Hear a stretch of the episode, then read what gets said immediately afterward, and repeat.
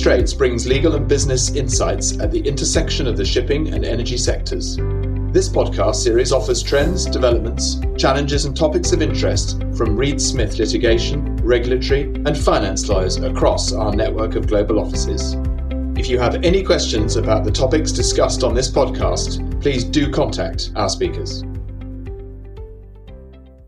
Hi there, welcome back to Trading Straits. I'm Philip Reimer, I'm with Susan Ratala, and we're together to discuss Ship Sale 22 the new BIMCO contract for the sale and purchase of ships.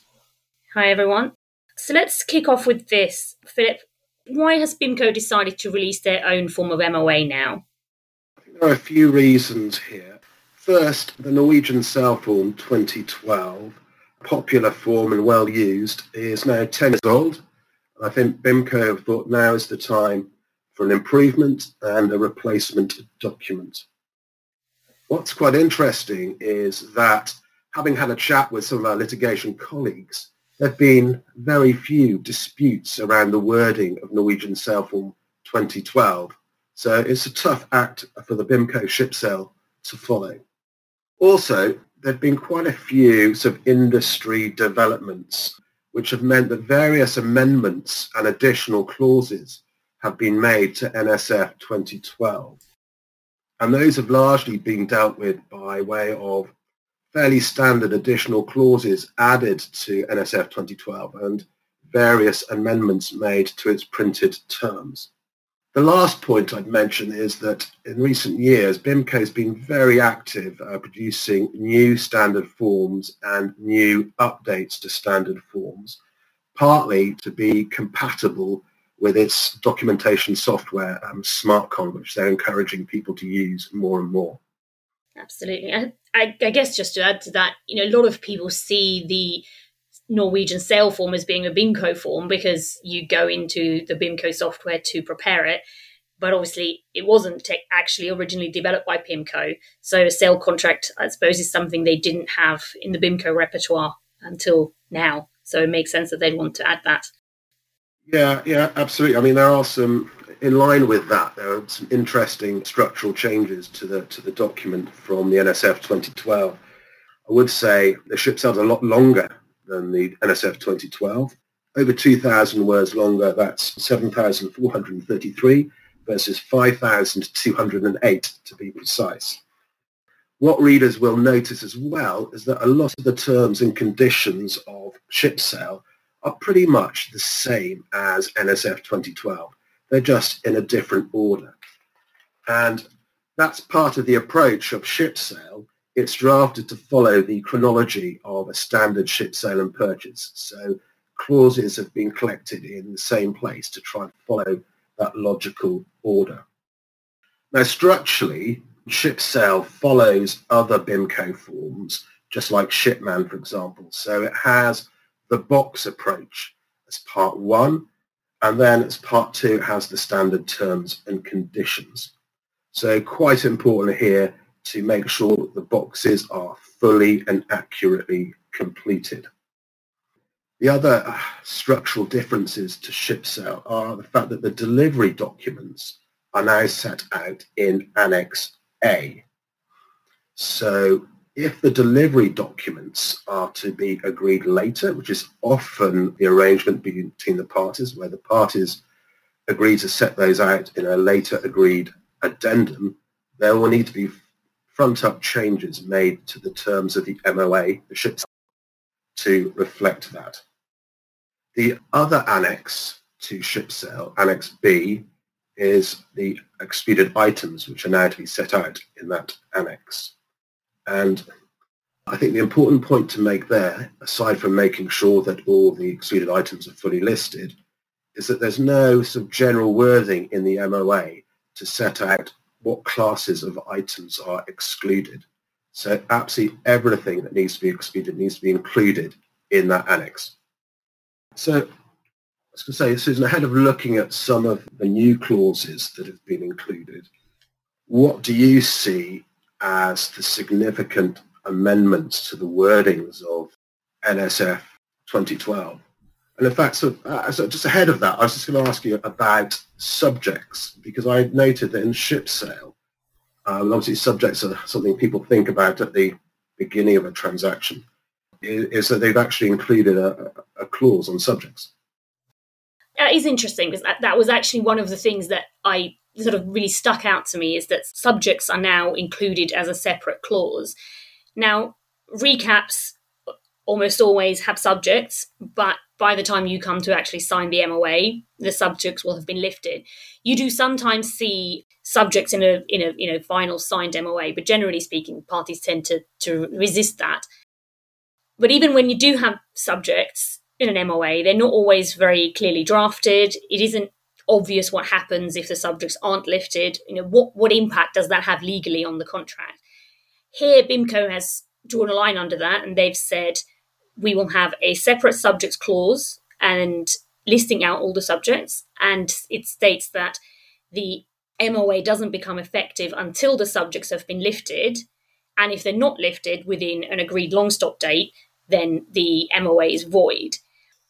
Now, I think that's that's helpful because it sets out exactly what the consequences are. But I can sort of see a couple of pitfalls there, namely because you could still end up with some uncertainty about exactly when a subject has or hasn't been lifted if the actual subjects themselves haven't been drafted properly. And you know, the way that the BIMCO form has dealt with this is it has a box at the front that says list the subjects, and then the subject clause refers to that box. So if you don't list, you know, clear, concise subjects in that box, you could still end up with with some disputes.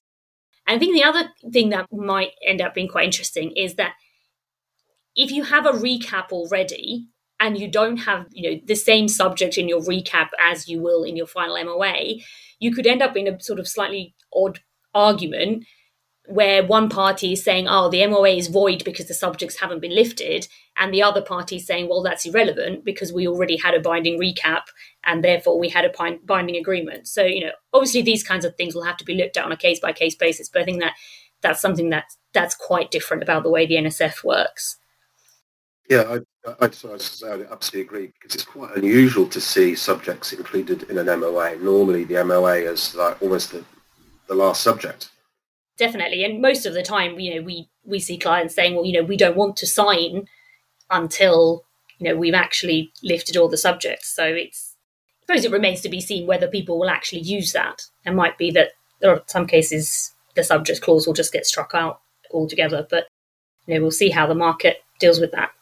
And I suppose in terms of other, you sort of mentioned other kind of big differences in what we've seen from the NSF the underwater inspection clause has been pretty much overhauled from what was in the NSF and sort of divided into different sections.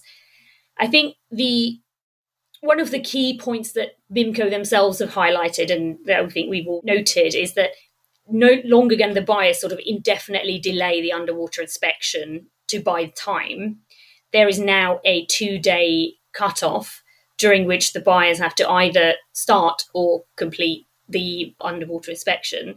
And if they don't, the cancelling date is extended. Now, there's possibly a bit of a question mark here about exactly how that extension is calculated. Is that two days? Where does that two days start to count from? And it's also not entirely clear then exactly when the sellers would be entitled to tender NOR. Now, from NSF, you know, we'll remember that it says that the NOR can't be tendered until the underwater inspection is completed. And the ship sale has a similar concept, but it doesn't then go on to say that if the buyers are sort of deemed to have waived their uh, right to underwater inspection by not starting and completing it within that two day period, that you can then immediately, as sellers, tender the NOR. Perhaps a little bit of an academic point, but I think that's something that I can see being a subject of discussion when negotiating the form. Do you think that will require a change to the MOA? I suspect it would, in the sense that it's probably implied that if you've waived your right to underwater inspection, then the sellers can tender the NOR. But if I was the sellers, I'd certainly want to make that absolutely crystal clear and not, you know, leave something in there that might be, you know, otherwise interpreted. I suppose there's two other clauses that I think worth mentioning here. One is that obviously in a lot of cases under MOAs there are guarantors, And historically, what has happened has not always been well, I suppose not the way lawyers would like to do it. You have an MOA and a guarantor just kind of comes in and countersigns it, and there isn't necessarily any real kind of guarantee language or uh, reference to to the guarantor. Whereas other times, you know, you might have a separate guarantee outside of the MOA. Here, BIMCO have said, look, let's just deal with this issue not unreasonably by saying we're going to have a provision that you can list the guarantors in the MOA and have them sign up to the MOA as guarantors. So, I mean, it's really formalizing the sort of market approach that's being taken anyway by just having the guarantors countersigning MOAs.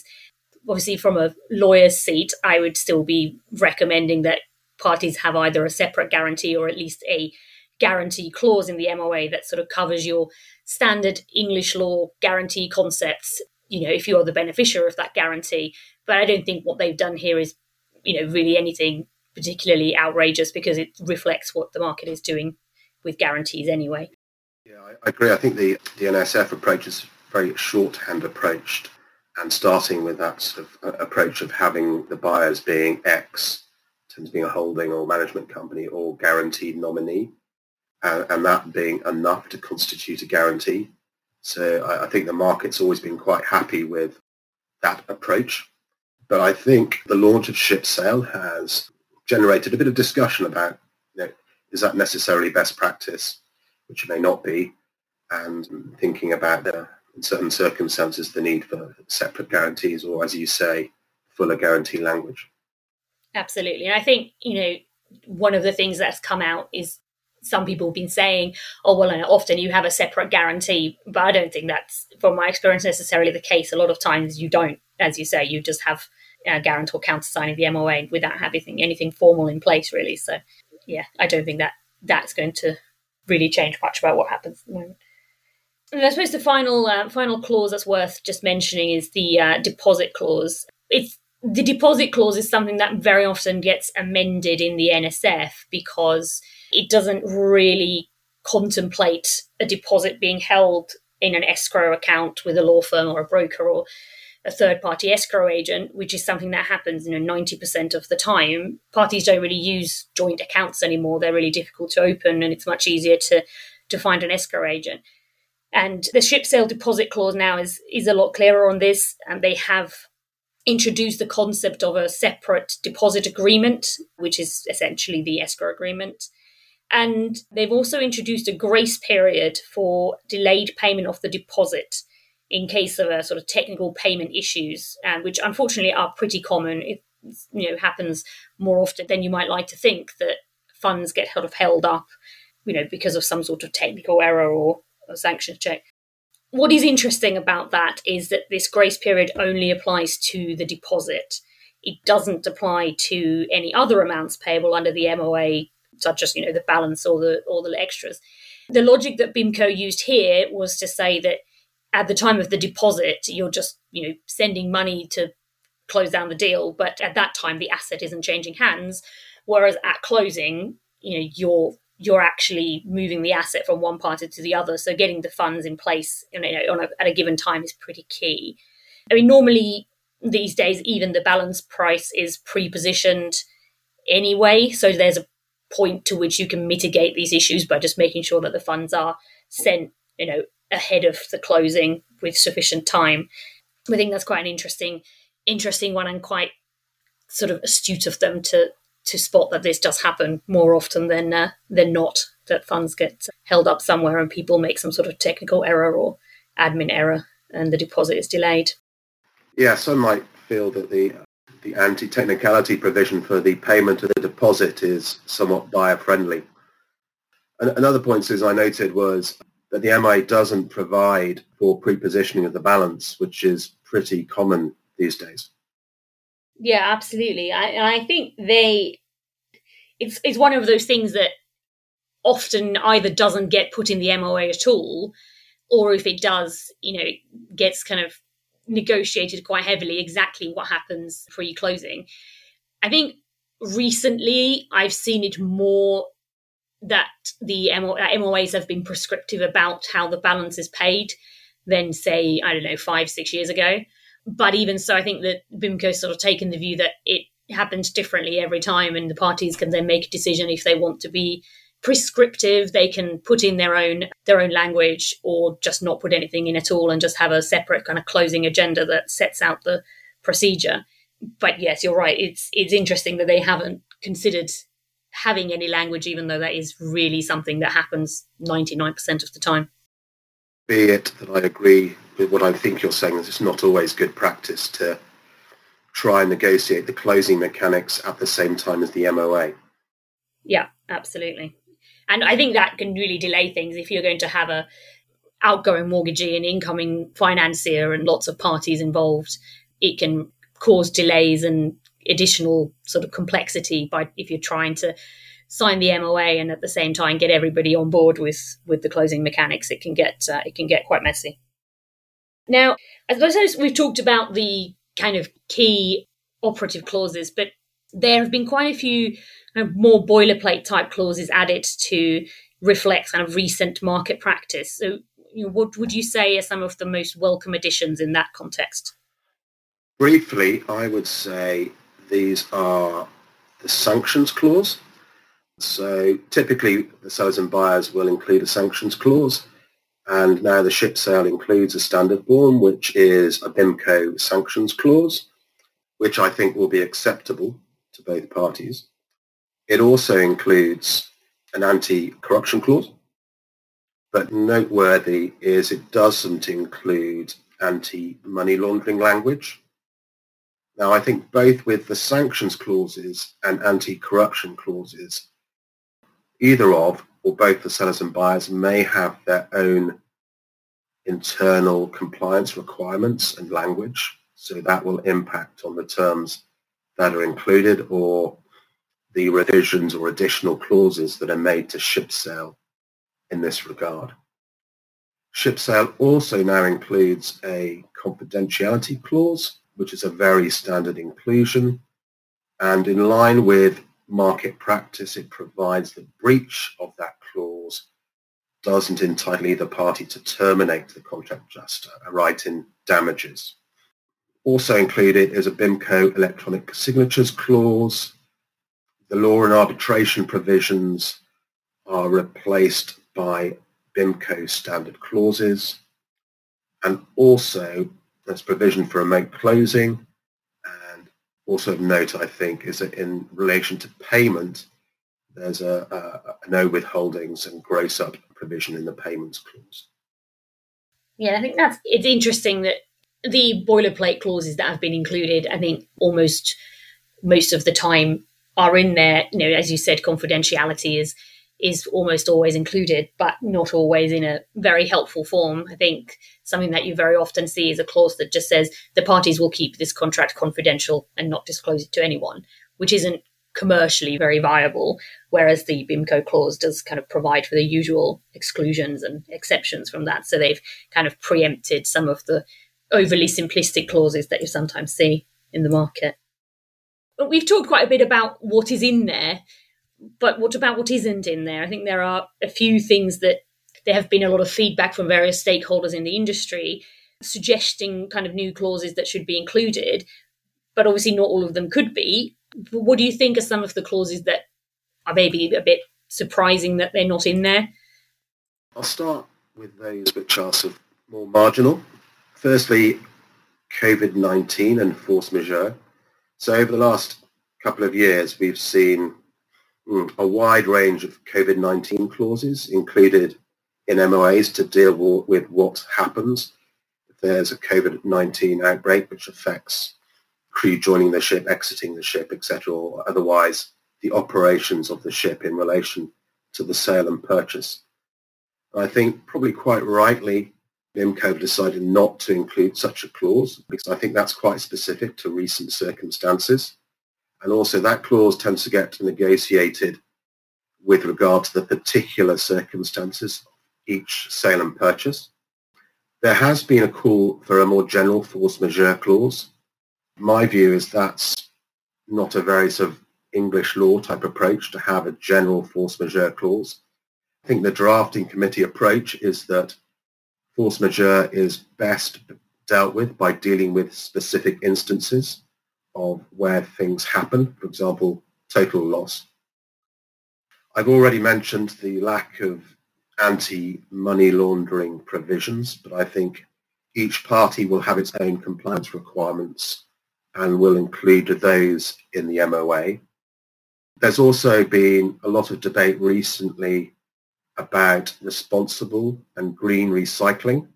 So certain sellers will want to impose upon their buyers requirements in relation to the recycling of the vessel going forward, particularly relevant to older vessels. Now, I think the BIMCO drafting committee approach there is, is that the position remains under discussion and uncertain, and they are, I understand, drafting a more general clause on this issue for BIMCO contracts. So I think this is one is like watch this space. But I think in the meantime, where sellers have particular requirements for their own compliance reasons, ESG reasons, then they will look to impose and negotiate those requirements with a buyer. But on to what I think are probably the two, two main omissions. First one we've touched on already, and that's having a provision for the nomination of buyers. And it's pretty standard that the MOA is entered into by X or guaranteed nominee, and there are no mechanics or provisions as to how that might be dealt with in the contract. It's interesting that they have decided to take that approach when the guarantor signature and sort of provision for a guarantor has been expressly included, which is most often relevant where you have a nominee. So it's almost assuming that by the time you come to sign the MOA, that nominee company already exists, which often isn't the case. Absolutely. The final omission I wanted to mention is that there isn't any provision in ship sale for the possibility of a sale of a vessel subject to an existing charter and with provisions, for example, relating to the novation of that charter to the buyers upon delivery of the vessel. In our experience, I think that's quite common and requires a number of adjustments and amendments to the terms of ship sale to cater for that possibility, both around delivery documents, the ownership and payment for bunkers or otherwise, the existence of the charter as a potential encumbrance upon delivery, for example. So in those instances, we will find ourselves advising the sellers and the buyers as to the required amendments to ship sale. Susan, my sort of wrap-up question for you is, do you think that ship sellers and buyers will use this form? Huh, that's, that's an interesting one. I suspect that it will take a little bit of time to get adopted just because people are very used to the uh, NSF 2012 form. Uh, when that form was released, it was probably a year or two, and we were still seeing a fair amount of NSF uh, 93 out in the market. So, you know, it's possible that for a, for a time, I suspect they will be there in, in parallel. The NSF is, is, is a familiar form that people are used to. There will be some people that you'll need to pry them out of their cold dead hands. But, you know, it's, it's definitely a, something that I can see being adopted, especially by kind of new entrants to the market who are you know, not so married to the Norwegian Saleform. What do you think? I agree. I think it will be driven by new entrants. It will be driven by stakeholders in relation to BIMCO, follow using the BIMCO system. But I think it will take a little while to gain traction. And certainly I'm seeing in the market at the moment is continued use of NSF 2012. And that's partly because I think parties don't have time to spend in familiarizing themselves as to what they might want to change to ship sale. And, and particularly where deals have to be struck very quickly, it's a disadvantage, I think, to be spending too much time thinking about a new form. Yeah, I think that makes makes a lot of sense. Well, I'd like to thank everyone for listening, and Thank you for your time and any questions, please reach out to us. Thanks very much. Trading Straits is a Reed Smith production. Our producer is Ali McCardell. For more information about Reed Smith's energy and natural resources or transportation practices, please email tradingstraits at reedsmith.com.